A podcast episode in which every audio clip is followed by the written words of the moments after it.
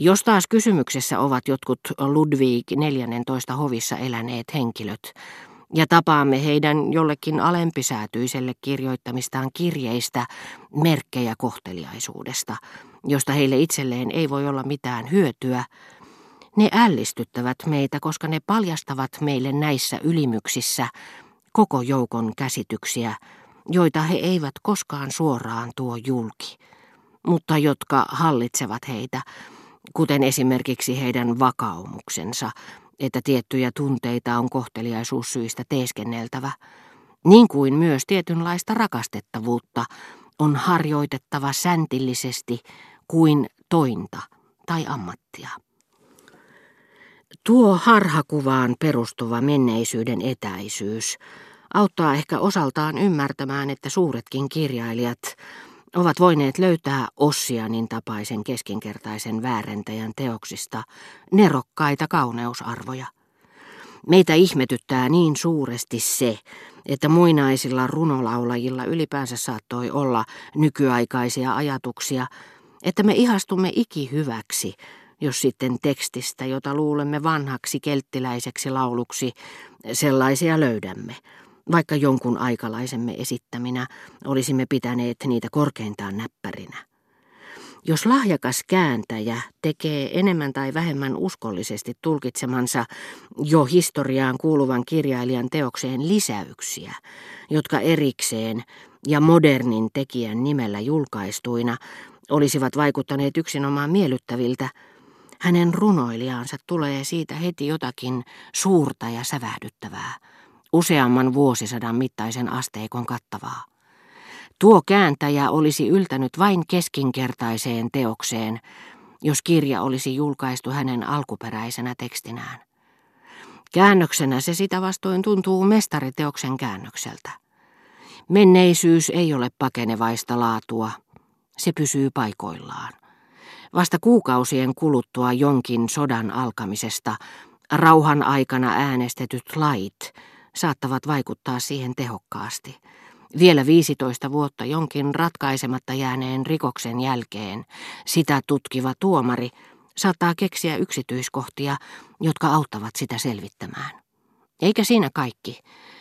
Vielä vuosisatoja jälkeenpäin syrjäisellä seudulla työskentelevä tiedemies, joka tutkii paikan nimiä ja asukkaiden tapoja, saattaa niissä tunnistaa jonkin kristinuskoa paljon varhaisemman, jo Herodotoksen aikoihin väärin ymmärretyn tai peräti unohdetun legendan, joka on jäänyt elämään kallion lohkareille annetussa kutsumanimessä tai uskonnollisessa riitissä keskellä nykyaikaa, ikään kuin sitä tiiviimpänä, ikimuistoisena ja vakaana ilmiönä.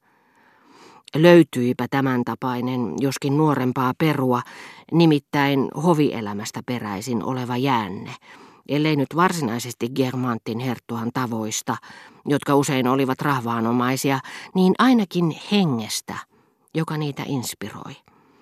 Olin vielä saava nauttia siitä kuin suoraan vanhoilta ajoilta tulevasta tuoksusta, kun hänet hiukan myöhemmin yhytin salongissa – sillä välittömästi en sinne herttua seurannut. Olin jo eteishuoneesta tullessamme kertonut herra de Germantille, kuinka suuresti mieleni teki nähdä hänen omistamansa Elstirin maalaukset. Olen kokonaan käytettävissänne. Onko herra Elstir mahdollisesti teidän ystäviänne? Mieltäni pahoittaa, etten tiennyt, että hän näin kovasti teitä kiinnostaa. Minä satun nimittäin tuntemaan häntä jonkin verran. Hän on varsin miellyttävä mies. Kunnian mies, niin kuin meidän isillämme oli tapana sanoa. Olisin voinut pyytää häntä suomaan minulle kunnian tulla kotiini ja kutsua hänet päivälliselle. Hän olisi varmaan ollut kovin imarreltu, jos olisi saanut tilaisuuden viettää iltaa teidän seurassanne. Germantin herttua ei juuri tavoittanut vanhan kuningasvallan henkeä silloin, kun hän sitä tähän tapaan vasiten yritti, mutta onnistui siinä sitten tahtomattaan. Kysyttyään halusinko hänen näyttävän minulle taulut, hän ryhtyi opastamaan minua.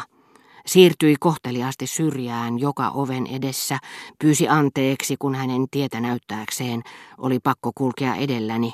Muodollisuus, jonka varmaankin Ennen kuin se meidän päiviimme asti oli ehtinyt, jo moni Germant monen monituisen vieraan edessä oli siihen mennessä esittänyt.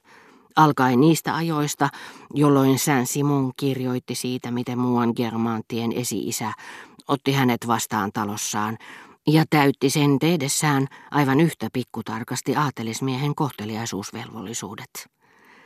Ja kun sitten olin sanonut Herttualle, että mielelläni viettäisin hetken aivan yksin tauluja katsellen, hän oli huomaamattomasti poistunut huoneesta, sanottuaan ensin ystävällisesti, että tavoittaisin hänet halutessani salongista.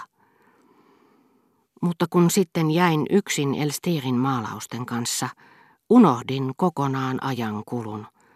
Taas kerran niin kuin aikoinaan Balbekissa, minulla oli edessäni osia tuosta tuntemattomissa väreissä päilyvästä maailmasta, joka puolestaan oli vain heijastus suuren maalarin omasta omituisesta näkemistavasta, jota hänen sanansa eivät alkuunkaan pystyneet tulkitsemaan.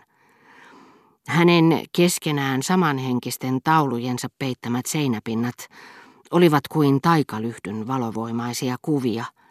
Lyhdyn, jona tässä tapauksessa saattoi pitää taiteilijan päätä, ja jonka omalaatuista tenhoa ei olisi osannut aavistaakaan, mikäli olisi tuntenut vain miehen, ihmisen, toisin sanoen vain lamppua peittävän lyhdyn, ennen kuin yhtäkään värillistä lasia vielä oli asetettu paikoilleen.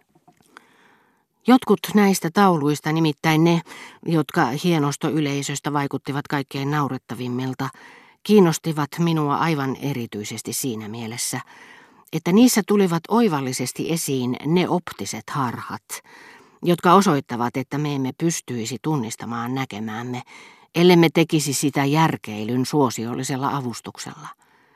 Kuinka monta kertaa käykään niin, että me vaunuissa istuessamme näemme pitkän ja valoisan kadun, joka alkaa vain muutaman metrin päästä melkein nenämme edestä, kun meillä itse asiassa onkin edessämme vain räikeästi valaistu seinäpinta, joka sai silmissämme aikaan perspektiivin harhan kuin kangastuksessa.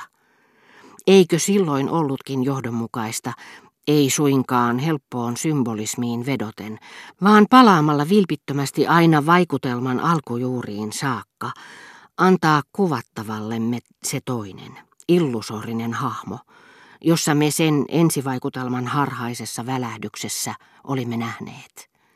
Pinnat ja kappaleet ovat itse asiassa riippumattomia nimistä, joita me niille annamme tunnistettuamme ne.